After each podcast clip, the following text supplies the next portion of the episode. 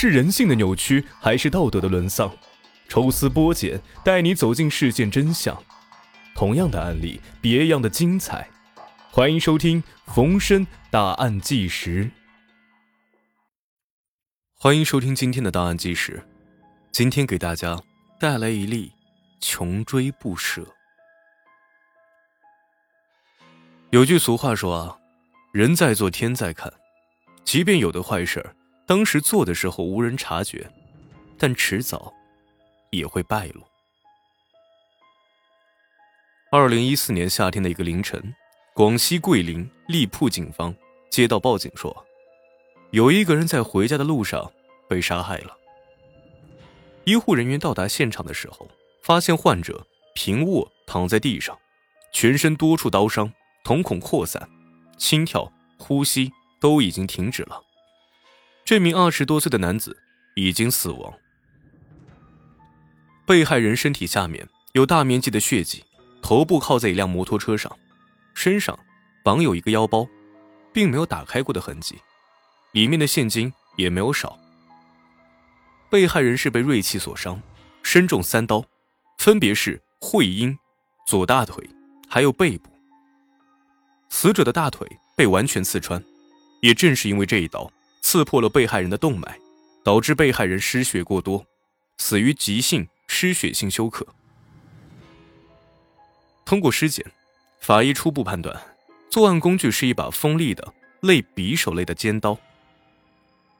案发现场位于一家网吧的门口，受害者脚上穿了一双蓝色的拖鞋，一只还在脚上，另一只掉在旁边的血迹当中。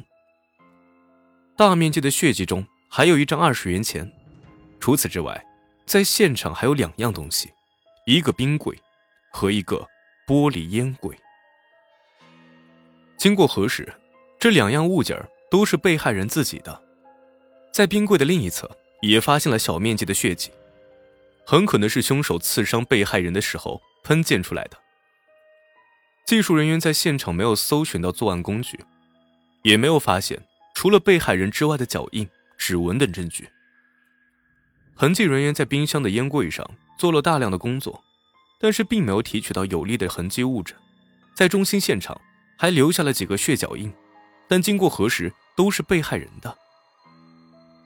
唯一可疑的是，掉在地上的二十块钱。被害人的腰包并没有打开，现场发现的那张二十元钱是怎么落在地上的呢？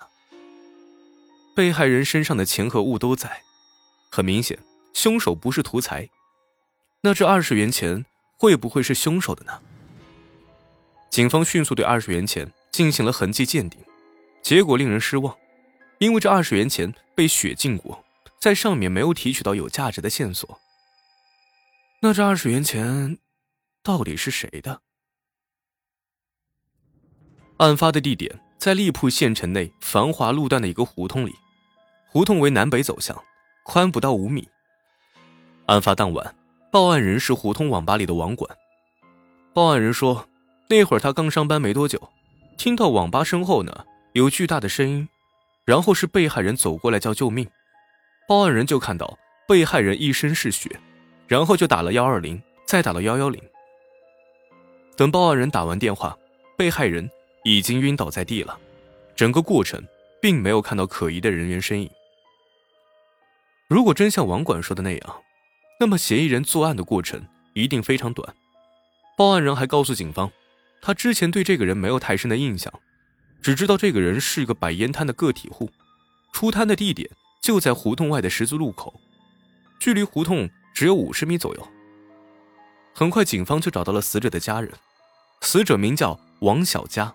荔浦当地人，就居住在胡同内，白天呢在胡同外卖烟，晚上到很晚才会收摊回家。王小佳的父亲怎么都不会想到，儿子会命丧自家门口。为了查清楚案发当晚到底发生了什么，侦查员们迅速调取了案发现场附近的监控录像。视频显示，凌晨一点四十左右，被害人开始收摊。收摊时有两样东西，一个是冰柜，一个是烟摊。一人推两样东西，只能缓慢的换着推。所以经过反复的甄别，侦查员并没有在这段时间中发现可疑的人员，也没有发现被害人有什么异常。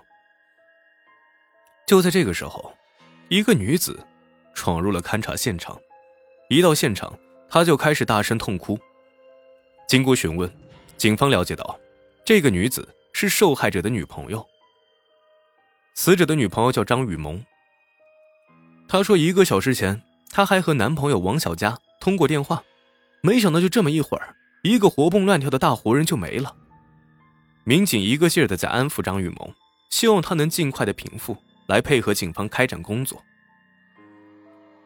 广西荔浦县的面积并不大，当地的百姓都以种植业为主。农作物中有以芋头最为著名。清朝乾隆年间，荔浦芋头作为广西首选贡品，盛极一时。县城不算大，治安状况呢也一直良好。但这起案子的发生，打破了荔浦县以往的平静。烟摊老板王小佳在午夜的街头遇害了，到底是行凶还是抢劫还是仇杀？一时之间，凶手的动机。让这个案件变得扑朔迷离。如果是抢劫，但是死者的腰包并没有被打开，腰包里的钱也没有少。如果是仇杀，那应该是往死者的胸口刺，但为什么被害人的伤口主要集中在大腿根部？从现场的情况来看，王小佳被发现的地方，并不是他遇刺的地方，现场留下的一些带血的脚印。经过对比，发现这些脚印都是属于王小佳的。警方判断，王小佳应该是在烟柜的旁边遇刺，然后他想跑到网吧的门口求救，但最终由于失血过多，体力不支，最终倒地身亡。警方注意到，烟柜上的上层玻璃已经拉开了。平常收摊的时候呢，王小佳要一手推着烟摊，一手推着冰柜。那么上面的玻璃门应该都是关得严严实实的才对，那此时为什么会打开呢？难道说，是凶手把它打开的？是为了抢香烟？如果是这样的话，那这个案子就更加的荒谬了。半夜三更的，一个烟摊老板在街上莫名其妙的遇害了，那到底凶手的动机是什么呢？一名烟贩在网吧门口遇害。这让当时在网吧上网的人感觉到非常的慌乱，许多人跑出了网吧。当警方赶到现场的时候，待在网吧里的人已经不多了。于是警方调取了案发当晚所有上网人员的登记，并对这些人进行了走访。走访中有一个上网的人说，他看见了凶手的作案过程。据这位目击证人称，案发那天晚上，他就在网吧里上网，无意间从网吧的窗户。看到了凶杀的一幕。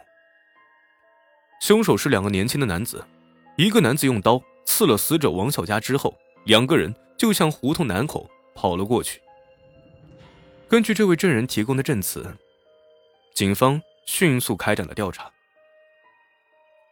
案发的小巷里面没有监控，但是在小巷路口的马路上装有天网探头，警方调取了监控录像，从中发现了两个可疑的人。